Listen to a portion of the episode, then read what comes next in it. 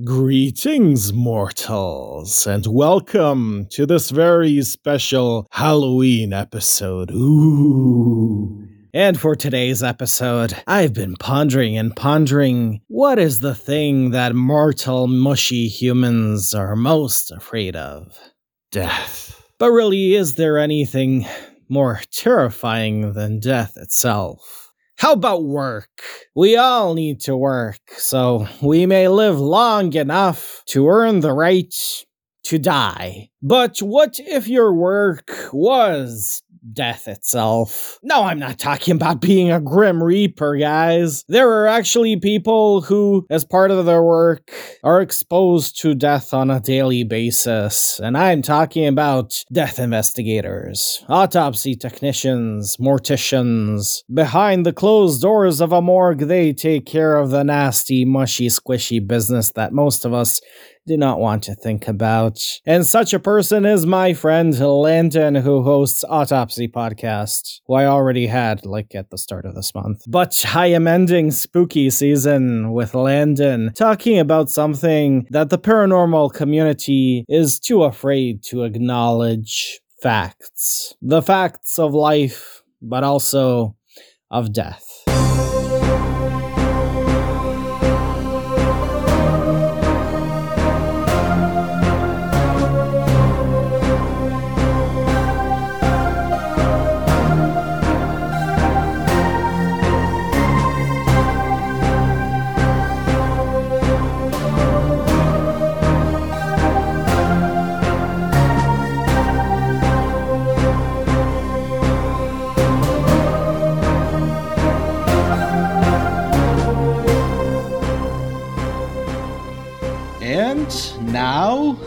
Welcome to the Halloween special.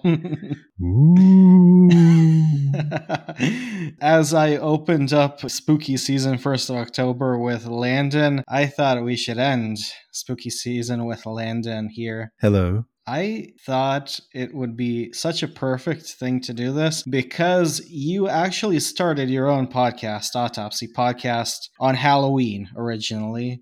So this is yeah. like we are celebrating the birthday of your podcast, not Halloween per se. Yeah. Well, the first episode I finally published on Halloween. Uh huh.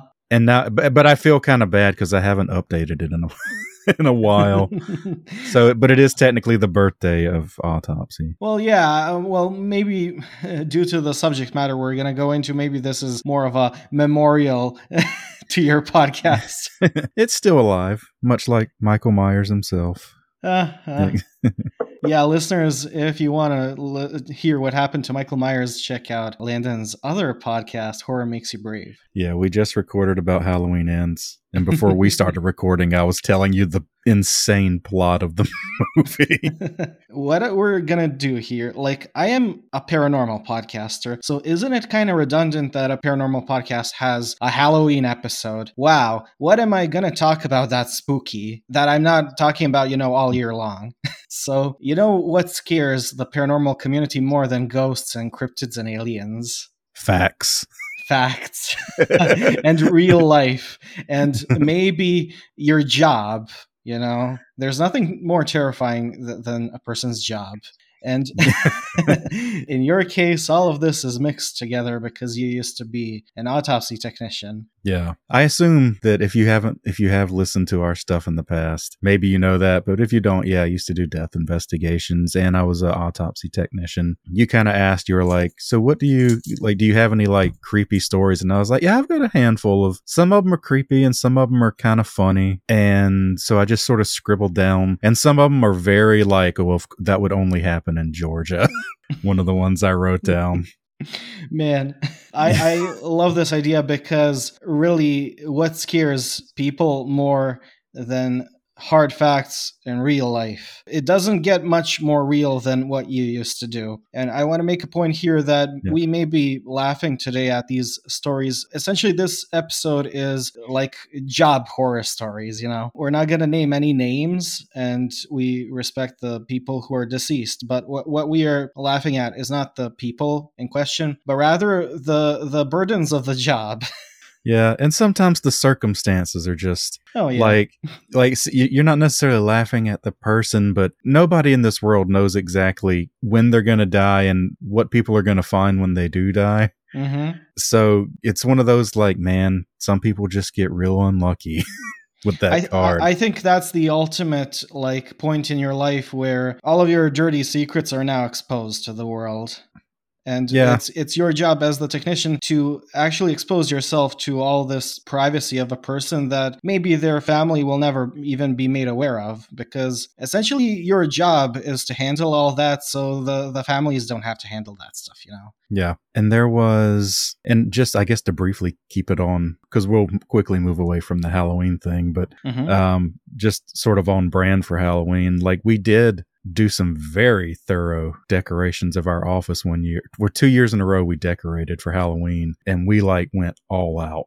like people just loved stopping by our office just for all the stuff that we put up. I can probably send you pictures of that. We had like the Stranger Things alphabet wall with the Christmas lights on it. And then uh, we had Regan from Exorcist. We had like a little mannequin doll of her and spider webs on the ceiling and look like little skeletons everywhere and all kind of light. It was it was a lot of fun. We weren't really technically allowed to do it. It was one of those like we're just going to do this and hope they don't make us take it down and and they were at least kind enough when they saw what we did. They're like, "All right, you can keep it up till the end of October." well, to keep with the Halloween theme, maybe we should start with the story that involves a costume because it's the most, Yeah. uh, the least gruesome one. So you know, the more we get into this, Yeah. let's get more and more fucked up. Yeah. The first, again, and this one, it's like, it's not gruesome, but it plays into what we just talked about of like, man, this is not how you want to be found in this world. And uh, to the listeners, like disclaimer: if you're gonna die, have some courtesy for the people that need to take care of your mangled corpse. Or just think about what you're doing because this was an autoerotic asphyxiation death. hmm Now, how common is that actually? For Georgia, we might have gotten one maybe once a year, but maybe like once every other year, like not super common, but every once and again. Okay, but but why why do you bring up Georgia in relation to that? because whenever we went to uh my friend and I went to some training in Colorado, in Denver, Colorado, at their sheriff's office. So we were mostly surrounded by a bunch of cops, and they were starting to talk about, and it was like an in service for most of these people. They just sort of sat there and they didn't really want to be there. They were just getting their hours in for their yearly stuff. So Mhm. everybody was sort of just deflated in their seat, not paying attention until the instructor showed up, or until he changed subjects and he started talking about autoerotic asphyxiation deaths. And everybody in the room sort of immediately sat up in their seats. Arms started going up, and everybody started asking questions. You would have thought that they have never heard of this, and and these were all cops, like some of them younger, some of them veterans, and they're just like, "Wait, what is this? Why did like like I thought that this was something, not that it's something that happens all the time, but it's a fairly popular thing that people like don't forget when they hear about it. I thought it was something people just commonly knew that this happens every once and again, but apparently not to the folks in Denver, Colorado. Uh, so when I said Georgia, I was like, maybe we just see it marginally more in Georgia, and some states have never heard of this. Mm. But we would get one every so often. It wasn't something that happened a lot. Okay, so okay, let, let's go into then. So this case was it was it was an autoerotic like once you've seen one autoerotic asphyxiation death you're you're kind of they're kind of all the same in terms of how it happened because they're all accidental okay, so they are not hanging per se, but rather kind of leaning or something. um they're not hanging in terms of like their feet are off the ground but they Mhm. are suspended i guess you could say. Like although there is one i didn't even write this one down. The way this dude this dude kind of had a fetish. It was basically he liked to wrap himself up tight in like plastic wrap but like i don't know if you know but over here we have like what they call the reynolds wrap it's like plastic but it sort of form fits to like bowls and stuff Okay. to like preserve. So they have basically a big version of that, and like an industrial version of that, Mhm. uh, like a big roll. And this dude had bought one of these. God knows where he'd gotten it, and he just liked to wrap himself in it. And one day he just wrapped himself too tight, and Wow. that's. Yeah, so he basically it- like when they brought him in, it's like they brought in like a cocoon. like because he was still wrapped in all this stuff when we had to like pull it off of him. Wow, man. Yeah. I can imagine how, how bizarre that is when that comes in. And then you Yeah. need to go through the whole process of unwrapping the person. Yeah, and he had a couple other kinks as we unwrap that I won't go into, but Okay. you're just like, man, this is not, this is just not how you want anyone to find you. So that was like, that may be like the weirdest version of that we'd ever seen. But this story is kind of the unfortunate, funniest version we'd ever Yeah. seen, where he was found in, it was his wife's Catwoman costume. Is how he was found deceased via autoerotic asphyxiation. Was this maybe around Halloween or I don't remember if it was. Huh. I want to say it wasn't because when they brought him in, like they brought him in in full costume still. Oh, um, man. yeah. And as near as like whenever we talked to the officers and they gave us the story, you know, you're kind of at least somewhat concerned. We're just like, man, how did the wife take it? Did, did she know about the? He, she was like, no, eh, she knew that this was kind of his thing. Wow. I, I wanted to ask how, how you knew that it was his wife's costume. Yeah, she. I don't know if she knew necessarily about the autoerotic, but she knew he liked to get into the costume. But yeah, she was like, well, she knew at least about part of this, and you're like, man, it just you don't want to be found dead in a in a skin tight Catwoman costume. Wow. And what what kind of Catwoman was it? Like the Tim Burton movie version of Catwoman, or Mm. what? No, it was more of the. It was almost like a knockoff brand type thing. Like it was very Uh-huh. tight. I guess it probably, if you would have looked at it, it probably did look a little bit more like the Halle Berry, the skin tight. I mean, all Catwoman costumes, I guess, are kind of the same. It's the skin tight leather, but it was clearly a couple of sizes too small for him, so it was really tight. Okay, but it reminds me now. You said that guy who wrapped himself up in in the cellophane or whatnot. Maybe this guy also had some kind of fetish of being So it's not the Catwoman costume. It's it's the skin tight aspect of it, and it only could've happens to be that he has a Catwoman costume in the house. Yeah, I mean, it could have been, but if it's the, if that was his thing, if he just liked the bondage type, you know, he could have invested in his own something and not his wife's Catwoman thing. But who may, who knows? But yeah, that's like because we've talked about before on the show. You're not really laughing at the person, but just the circumstance. You're just like, man, that is unfortunate. Well, I, I'm actually laughing at you for having to deal with that shit. Yeah. I mean, yeah, it's it's just one of those things like because it, there's almost like a theatrical element too because you roll the body in in zipped up in a body bag. So there's this kind of reveal as you unzip and open the thing to sort of see like, oh, this is what it is today. Wow. Even, I mean, you know the story beforehand, but you even that you seeing it and reading it are two different things. How, how does the staff react to that? I mean, there was some laughter. there was there was some genuine amusement. You, you don't work for them anymore, so you can spill yeah. the beans. Now, everybody had a good chuckle. Like there was nobody like clutches their pearls and just like gasps and like, oh, I can't believe blah blah. No, it's just it's it's just something funny to see in a morgue because you know what you see most of the time in the morgue is cut open dead bodies. Yeah. You very rarely see anyone in a costume, much less a Catwoman costume, much less a man wearing it. It's one of those like you're in a serious environment and then like something rolls in and you're told it. I, I guess it's like trying not to like chuckle or laugh at a funeral.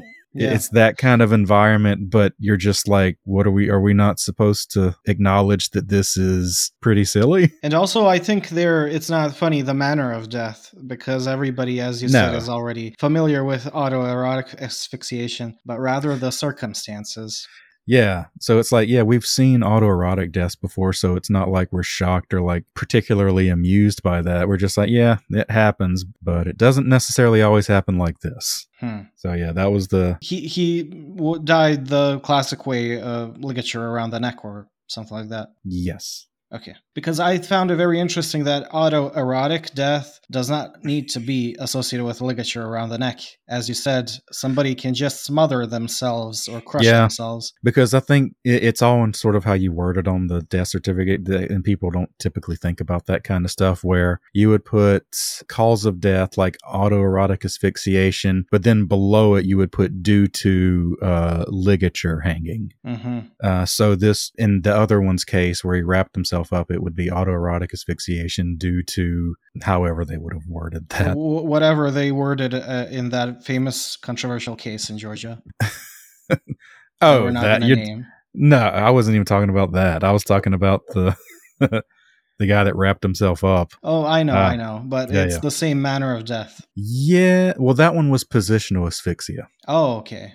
Yeah, I thought it, it's because of the mat and being engulfed in Uh, it. Well, I mean, that's where the asphyxia comes in, but Mhm. it, that's positional and how he wound up. You still have to at least account for these other folks, like this is a autoerotic base type thing. Mm, Yeah, yeah. Okay. Yeah.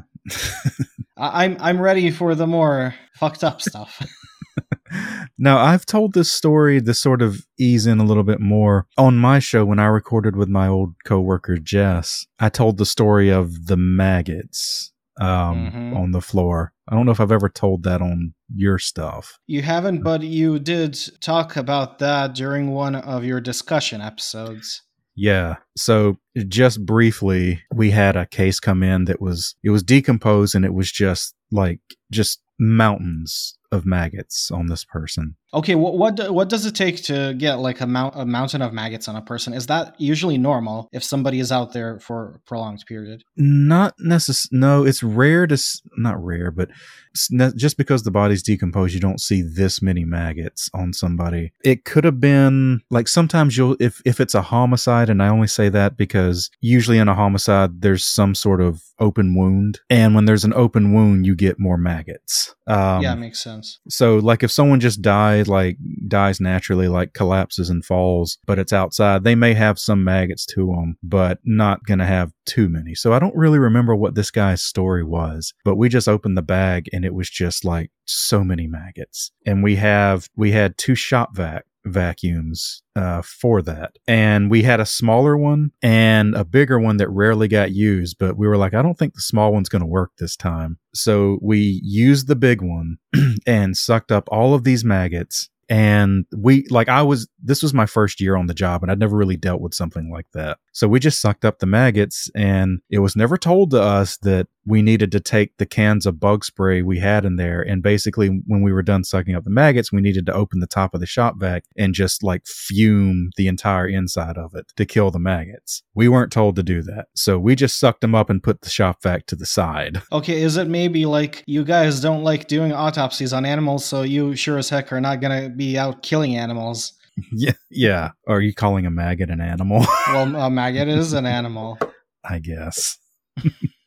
so we just put the shop vac to the side, did the case, finished it, cleaned up uh, the decomp room, and went home for the day. And then the next day we walked in, almost all of those maggots had crawled out of the shop vac overnight and had covered the floor of they'd crawled all into the decomp room then outside into this little vestibule area and then they made their way all the way into the actual morgue itself. And like the floor it so we just always called it the moving floor case because there were so many maggots moving up and down that the floor was just moving. It was insane and it was totally our fault mine and uh my coworkers fault for not thinking that that might be something that could happen Oh man, a great example of the horror of your job, but not necessarily the horror ma- laughing at somebody's tragedy or death, because this is like totally the fuckupery started because of the way you handled the job.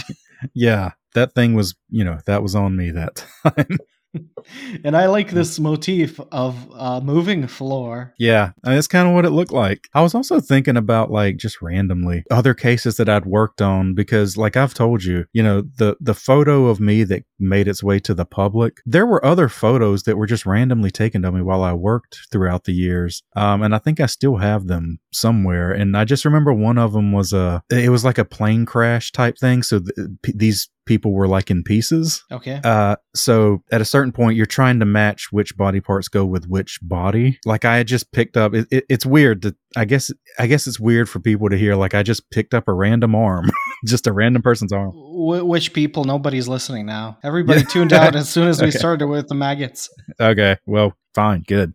So mm-hmm. anyway, I picked up this person's arm and just how like I was holding it, like it was basically from not quite the shoulder, but about three quarters way up of the bicep all the way down to their hand is what I picked up. And the way it was, I had sort of held it while I was moving it, like the hand had sort of closed a little bit, but, and yet the middle finger was still sticking up. Oh, you you actually showed me this photo. Okay, yeah, I did show you that then. Yeah. Mhm. And our photographer was just like, as he did, he would just randomly take photos of what we were doing as we were working, but he always was just clicking that shutter button. And so he caught me with holding that arm, giving the middle finger. Wow, wow, and like, ugh, I, I'm not even gonna get into that. Out of all the pictures, mm, Yeah. That's why when that photo leaked, it was like, well, and I've, we've gone, we've talked about this. It was like, well, I I don't know if my listeners know anything about this.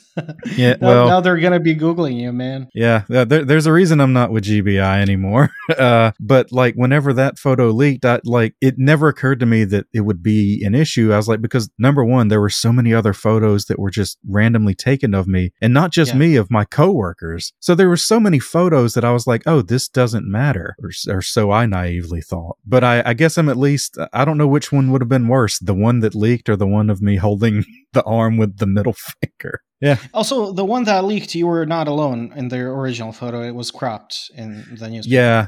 Yeah. You see the doctor I was working with, she was in the background and I was in the middle of the morgue. You may have been able to see more, but I don't hmm there was definitely somebody else in the thing, but they cropped it out just to make it look like Yeah, yeah. how they made it look. Because the photo with the middle finger on the cut off arm, I saw that one. I think somebody else is there with you holding that arm. Yeah, there may have been. I'd have to Okay. check it again, but uh there probably was.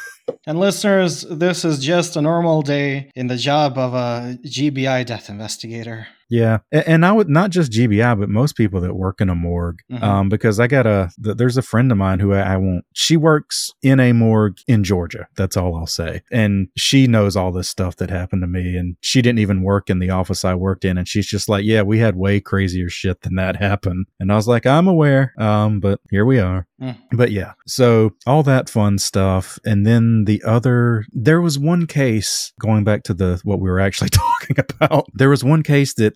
I didn't actually see, but I, I swear to God that this tr- this what I'm the story I'm about to tell you is true because it sounds fake, and I don't know if I actually ever saw the case itself. I may have, but I don't have a clear memory. So is it like an urban legend in, in the morgue? No, no, it was. I'm pretty sure it was uh, another investigator who came in and ran the case by a doctor to see if they wanted to bring it in Mhm. or what. So I heard it, but I don't think I was there if it did come in. I don't. Okay. I never saw it, but I swear I heard this story, and it was. Uh, the story is there was this family that moved into this house, or maybe family of the person who lived in the house. But anyway, this family and this kid come driving to this house. The kid jumps out and he start and- and he's kind of running around the yard and he eventually makes his way to the backyard and the family and other people are sort of standing in the front yard and the kid comes running back to the front yard and he's like, "Mom, Dad." He's like, "Someone left their Halloween decorations hanging in the tree back in the backyard." Oh my. Okay. Well, Yeah. that's good for the kid then.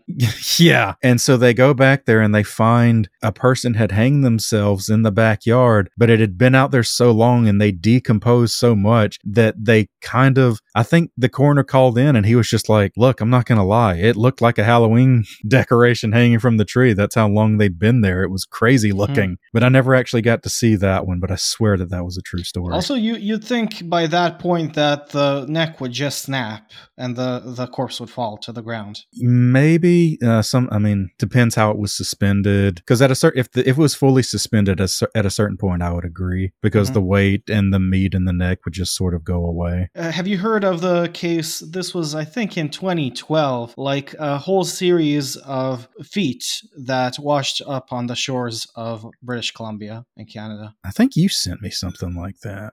So every foot was from a different person, and I That's think there was like 12 feet in total. But the thing is, this is probably from people whose dead bodies are hidden in the ocean or fell into the ocean, hopped off a bridge or something. They have sneakers, and through time, the decay on, on the foot just causes the foot to detach and then float with the sneaker. Maybe Quentin Tarantino threw out his stash.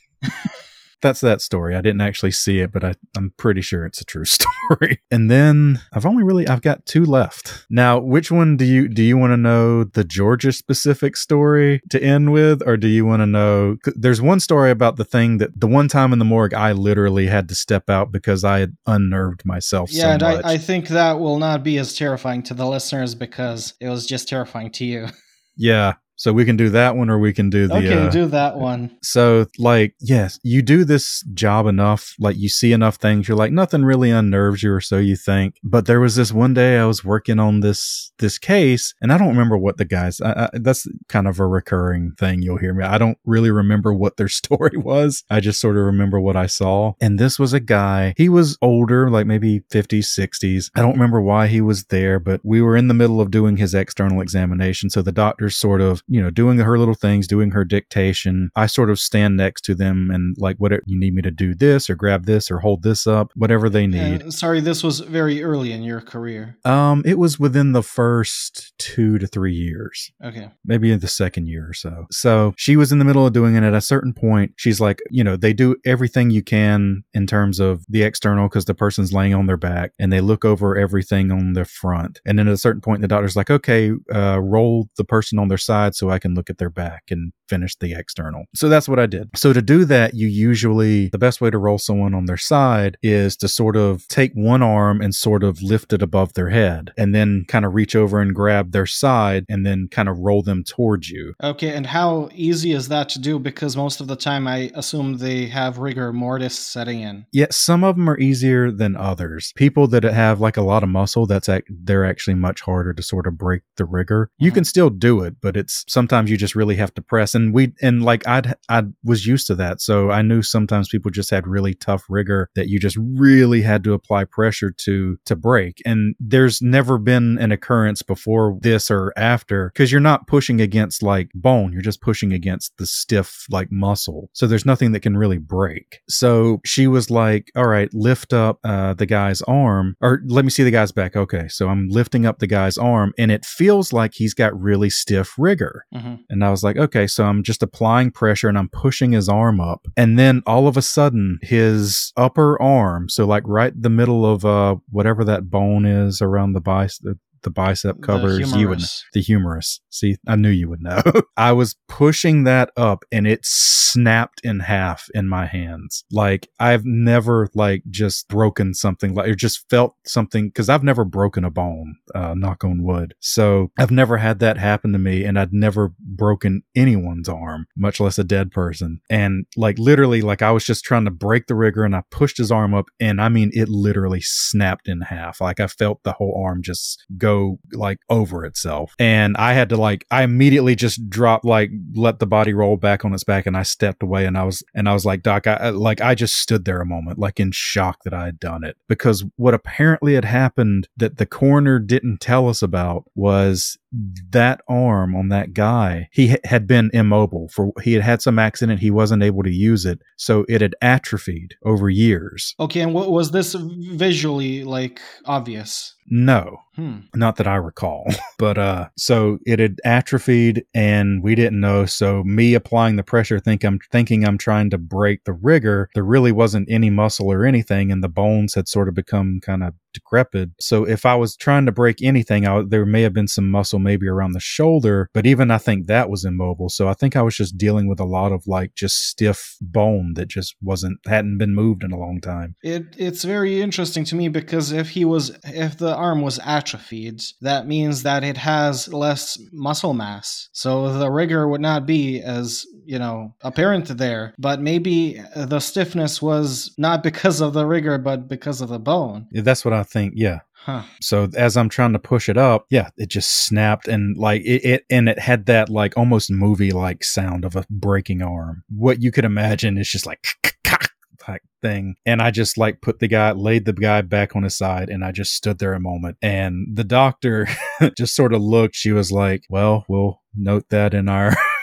um, she's like, I'll make a note of that in my report. Okay, do, do you get in, into any kind of trouble for that? No, you don't get any in trouble for that. But I was like, Doc, I need to. I, I was like, I have to walk out of the morgue right now. Like I had unnerved myself so much that I was like, let me take five five minutes just to sort of gather myself because like it's just the strangest feeling to hear it and then know you just broke this dead man's arm in half. So I walked out for a few minutes and came back and I was better. And she's like, okay, we still need to see the guy's back. And I was like, okay, well, I'm not going to lift the arm again. So I went to his other side, reached over, and, and so now I'm pulling what was kind of the broken arm towards me, but I'm not lifting it. But still, uh, that's where I think, I think the shoulder was atrophied too. Whenever I went to pull it, the shoulder started cracking and breaking in my hand too, just from pulling on it. So Oh. I had so uh, like, and there was nothing I could do. I had to pull him up to get it, let the doctor see the back. I just hear like and feel the shoulder and kind of arms sort of keep cracking in my hands as I'm doing it. It was so weird. Well, it is possible the dude did not use that arm at all, or move it, or change its position throughout many years. Yeah, I assume that's what it was. That's what had happened. So, were you like this reaction you had? Was it because of the fact that you broke a dead guy's arm, or is it because of the surprise of the situation? It was both because again, like you, you're not actively trying to cause any more harm to a dead person. Yeah. and I that had never happened to me, and I wasn't expecting it either because we didn't know that that was something we had to worry about. So it just sort of all hit at once, and there's just nothing you can do but just be like, okay, I did that. Holy shit! I I think that's a very, in a, mo- in a morbid way, a sweet thing that you say because you're slicing and dicing corpses in a morgue. That's your job. But as Yeah. you say, like anything you do outside of the job, you see that as hurting the person even though they're dead. So even as an autopsy technician, you still have compassion for the person. Yeah, and that's why it's it's kind of equally important to to be able to do that, like to know where to cut and how to cut, and not deviate from that because there's a reason that you do it like this is because they've spent years knowing like this is the best way. It's gonna Mhm. be, it's I guess maybe the quote unquote least intrusive in terms of like the least amount of like if you want to call it mutilation, the least amount of having to do that to somebody. hmm And there was another girl. I think I told you this story. She sucked at her job. like she she was a terrible autopsy technician. No amount of training or retraining or re-retraining could change like this didn't seem to care about learning it the right way. So she had a lot of problems with uh taking out the testicles on men. Okay, this is this is perfect for a Halloween horror episode. So, can you tell my listeners, the one freaky pervert who's listening now, why why you guys take away dudes' testicles? Uh, you're basically doing it to check for any possible trauma because, I mean, they are technically organs and you're supposed to check all the organs in an autopsy. So you're basically looking if there's any uh, swelling or any bruising or any, like, you know, masses that may have grown. It's just part of the whole thing. Like, rarely do you ever actually find anything, but it is part of the process. Okay, so that is what they tell you in order to provide the testicles to the reptilian conspiracy. do what now? is that a thing? I think uh, didn't you tell me that somebody uh, to- asked you like or left a comment on your video or something? You guys are taking away men- men's testicles, blah blah, for some kind of conspiracy purposes, like farming adrenochrome or something like that. Maybe that was like a YouTube comment. Uh huh. Uh, uh, yeah, God, I forgot about that. I don't, I couldn't tell you who or what thing they did, but yeah, that was someone did say some shit like that. Um, I don't know. Most doctors would take them out, but we had a couple of like old school doctors who were just like, if there was no hint that anything had been done down there, they would, uh, this one doctor was pretty cool. He would just be like, just leave him dressed. And that meant don't take his testicles out. I mean, you can't bury a guy without his testicles, man. Yeah, uh, yeah. I mean, you shouldn't, right? But anyway, this girl was having a hard time removing them. Like she couldn't get the technique down. Not that it's super hard, but it's it's what you call a blind cut. Most of the autopsy, you sort of see exactly where the scalpel's going, but for something like the neck, you sort of have to like go up into it and the scalpel goes out of your eyesight. So you call it a blind cut because it's kind of dangerous. It's kind of the same thing with testicles, how you remove them. It's sort of a blind cut that you have to go, and I won't even go into it. It's, you know, but she couldn't get it down. So one day she was in the morgue and she worked in a regional office. She, this is, I mean, this is how incompetent she was. Like she was working in an office that had a far, far fewer cases came in and she couldn't keep up with it. And then she was so terrible at her job that everyone down there was just like, she can't do it. So they basically said, well, we'll retrain her. And then they retrained her. And then some corporate asshole decided, you know what, we'll just move her up to headquarters. We'll transfer her up to headquarters. Um, and then she was terrible up here until she finally quit and who cares about it. But anyway, while she was down there in the regional office, she was doing a case one day and the doctor just happened to look and saw her doing a cut on this dude's scrotal sac. And she looked at her and she was like, What are you doing? And she was Mhm. like, Oh, this is a new technique that I've been doing of how to remove the testicles. And usually the testicles are removed via the Y incision from the inside of the body. Yes. Okay. and she's cutting the outside of the testicles open to remove the to remove them outside the outside the sac scrotal sac to remove the testicles. And again, that's where I go back to like there's a reason that you stick to what you're supposed to do because you're not trying to mutilate a body. And that's basically what she had been doing because she couldn't get the right technique down. She was mutilating the outside of the body to make it easier for her. And the doctors were just in shock. They were like, "Holy shit." Like like they asked her to step out and then i think they photographed what she had done um, mostly just as a cya thing but then to also send it to headquarters and be like what the hell is this girl doing Wow. I think it's very important that you emphasize that because oftentimes people are reluctant to have autopsies done on their loved ones. And it's very important to hear this that the doctors, pathologists, technicians actually do care about the person and follow procedure. yeah and that's the whole thing they're just like this is like you don't do this to somebody like there's very little chance it would come back that the family would know about it but if it did it's like just know nobody in this office trained this girl to do this um, so we're not going to be held responsible like nothing came of it thank god but Mhm. they were like no we're documenting this because this is wrong and you will never do this in this office again Oh, yeah. um, but she didn't get fired for it she just got transferred I mean, I could yeah. make the obvious joke. yeah i guess I'm going to cut that But- out. I, well, I guess that was the going all the way back. That was me the one time that uh, things didn't go as I thought they were going to go, and I broke a man's arm, and it wasn't a pleasant experience. Also, for the listeners, if you see how uh, short this episode is, it's because I've been slicing and dicing and cutting out a lot of my inappropriate jokes here. yeah, and then uh, I get just this one last story, which is kind of the funniest story, and it's the most like, wow, only in Georgia. this was a case, and what made it funny was the coroner that called in this case. He was black. And the way he reported this case, like he was bending over backwards to not have to say the parts of this story just because of how amusing it was and how he just, you'll understand when we get to it. Okay. Um, Because I, I can already sense a few people kind of, you know, they're here standing up because of that comment. Yeah.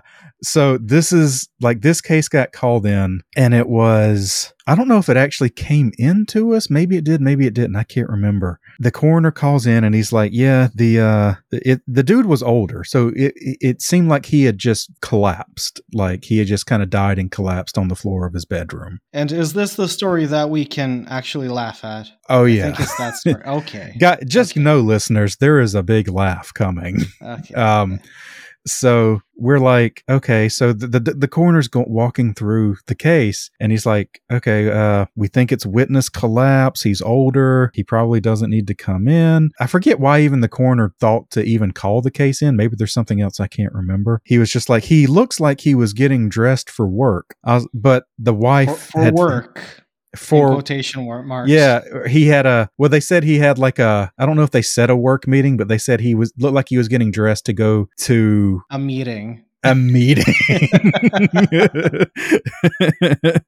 so the wife found him, and this is like five five o'clock or so in the afternoon, and we're just like, "What meeting is he getting dressed for at five o'clock in the afternoon to go to?" And the coroner, there's just this pause, and he's just like. He's like, I can't confirm what kind of meeting he was about to go to. He's like, I can only tell you what it looked like he was about to change into. He's like, because what I'm looking at right now in this older white man's room is his his Klansman uniform. Wow.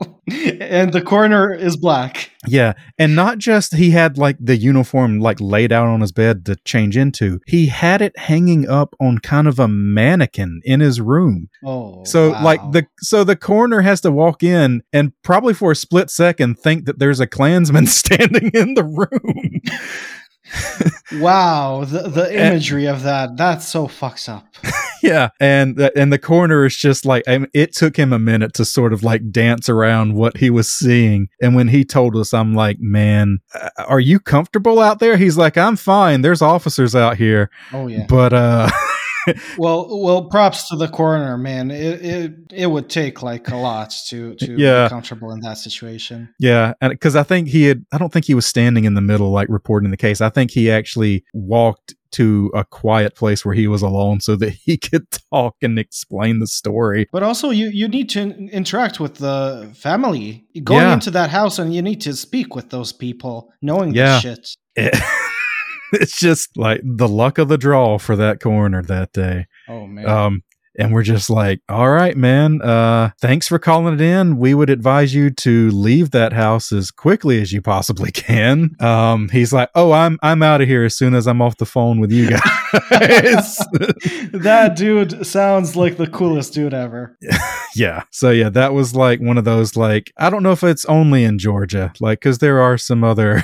they had their chapters in other southern states, but of course it was Georgia that we had to see and deal with. But like, why does he have a hanging mannequin in a Klansman suit in his room? because he's old and he's proud of it. What the fuck, man? because like that's the thing like true racists in in this world are are proud of their racism like they don't up. hide it yeah Wow. Oh man.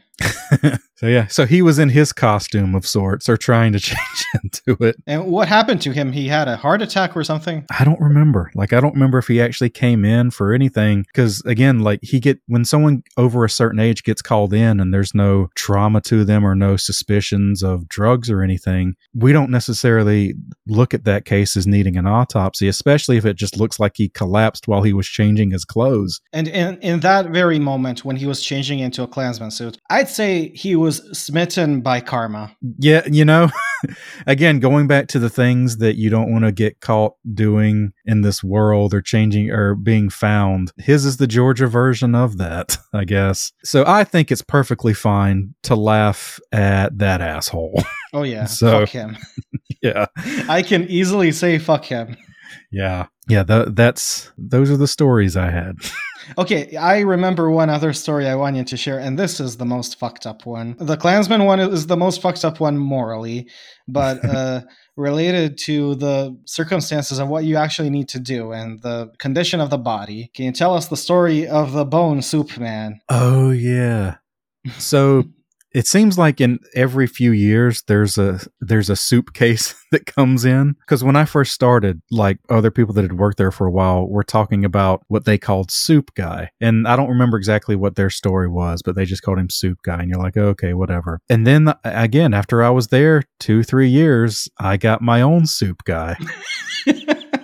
that I believe the story was all of these people were doing drugs. They were all kind of drug addicts. They were hanging out doing drugs, and this guy overdosed and died. And all of these other junkies freaked out that they now had a dead body and they didn't want to call the cops because they had all these drugs. yeah. So their brilliant, brilliant solution was one of them had a truck with one of those like big metal toolboxes in the back. So they basically took that toolbox, emptied out whatever was in it, and stuffed this guy's body into it, closed it, and then dug a hole and buried the toolbox. This was spring, summertime in Georgia, and basically let it sit there for a week. Okay, and this is a metal toolbox. Yes. Okay, so Yeah. it's like a furnace inside. Yeah. So at a certain point, one of the people who did drugs had a guilty conscience. So he goes and confesses to the police, and the police drive out and dig up the toolbox. And instead of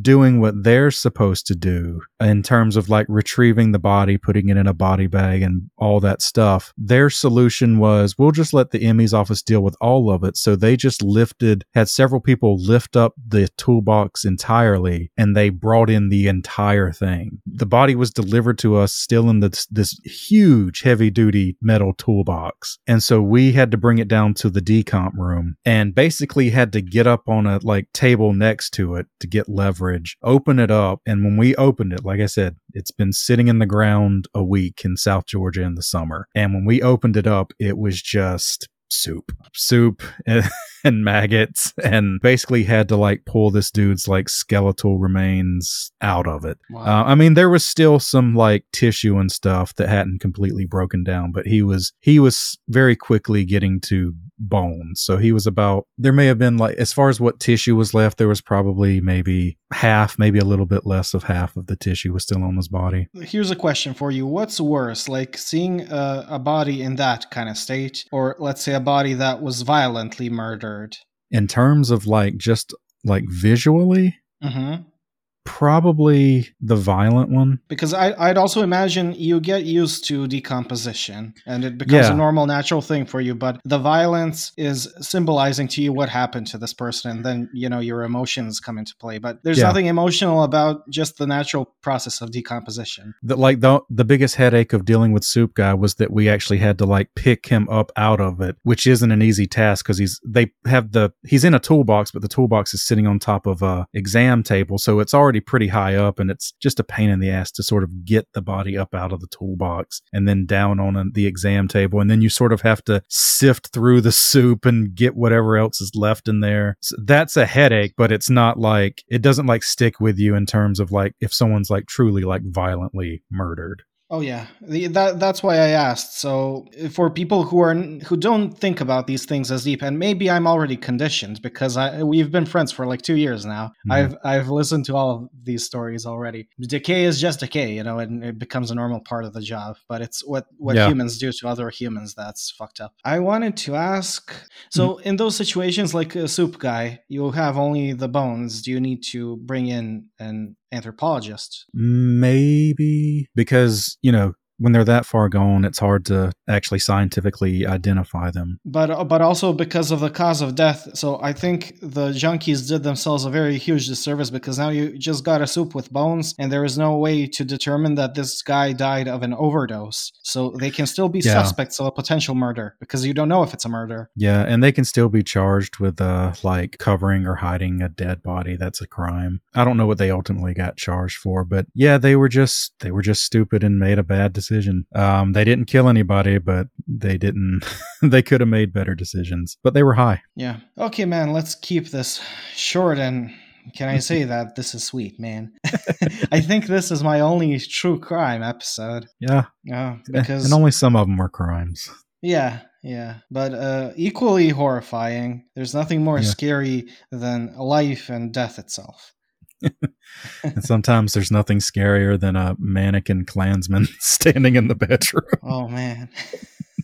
I'd like to think like how do those people now that the whole town knows their dirty little secret how do they live with themselves after that well you have to imagine there's probably other people at this meeting he was going to so it's probably not a big as dirty secret as some because mm-hmm. that's one of those things like to you and me general public who don't know these people it's probably oh that's a secret they got out but to them and their family and friends and maybe even to the community they it was probably known. I don't feel bad at all that we are referring to them as these people.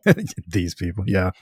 we did. I did. Uh, well, I didn't take that case, but the investigator that did was like talking to the coroner. They were like, "Dude, can you please get photos of this mannequin and send it to us because we need to see this." And he, I don't think, I don't know if he did. I think he was like, "I'll try." He's like, "But I'm not going out of my way." to stay here any longer than I have to. and we're like, do what you can, man. I think it's such a cool thing that like it all transpired via phone call. Like the dude has yeah. support from you guys, even if he finds himself in this kind of situation where he's brought back to the to the 1920s, man, or 1800s. Yeah, yeah. I mean, and And I mean, that's another thing. He was also surrounded by cops, and you could argue, well, some of those cops could have known. It's like, well, maybe they could have, but these are cops out in the public with lots of people around. Mhm. So no matter what they think or feel, they the coroner was still pretty safe.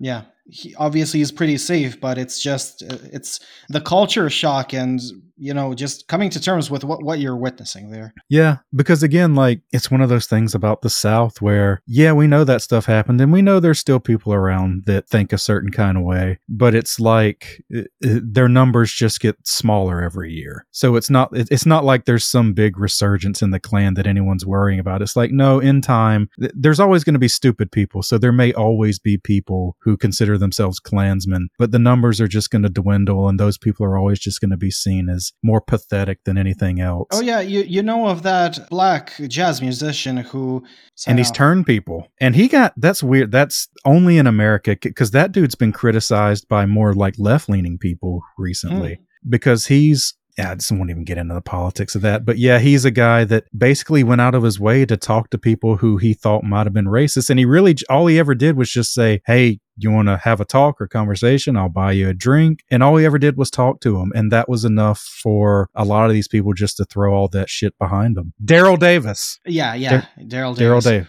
Um, this ideology is fueled by isolation. You're not exposed to other people, and uh, you have people from different sides telling you the same shit over and over. You are not exposed to the compassion and humanity of other people. Well, I always say it's it's the bottom line is always just ignorance. This is where like the cynical side of me because when people really get up in their feelings like we have to get rid of racism and that bigotry and blah blah blah, I'm like that's always going to be here Mhm. because there's uh, all that bigotry, prejudice, racism, it all comes from people who are stupid or ignorant. If you're saying that we have to get rid of it and the only way you're going to do that is to get rid of the ignorant people, good luck with that. There will always be stupid people. Always. Oh, I, I think we need to integrate the stupid people with the smart people and expose each other to each other. That's the only way. Yeah, that's how you do it. But even if you do get to as many as you can, still, like statistically, there are always going to be a few stupid people you don't get to. Yeah. Like you're, it's like trying, it's kind of the idea of like when America had like the war on terror. It's like, what, why the hell would you say something like that? You're never gonna, we're gonna get rid of 100% of terror. Is that your end game? Because that's a stupid thing to think you can do. And then it goes full circle, and then the war on terror becomes the war of terror.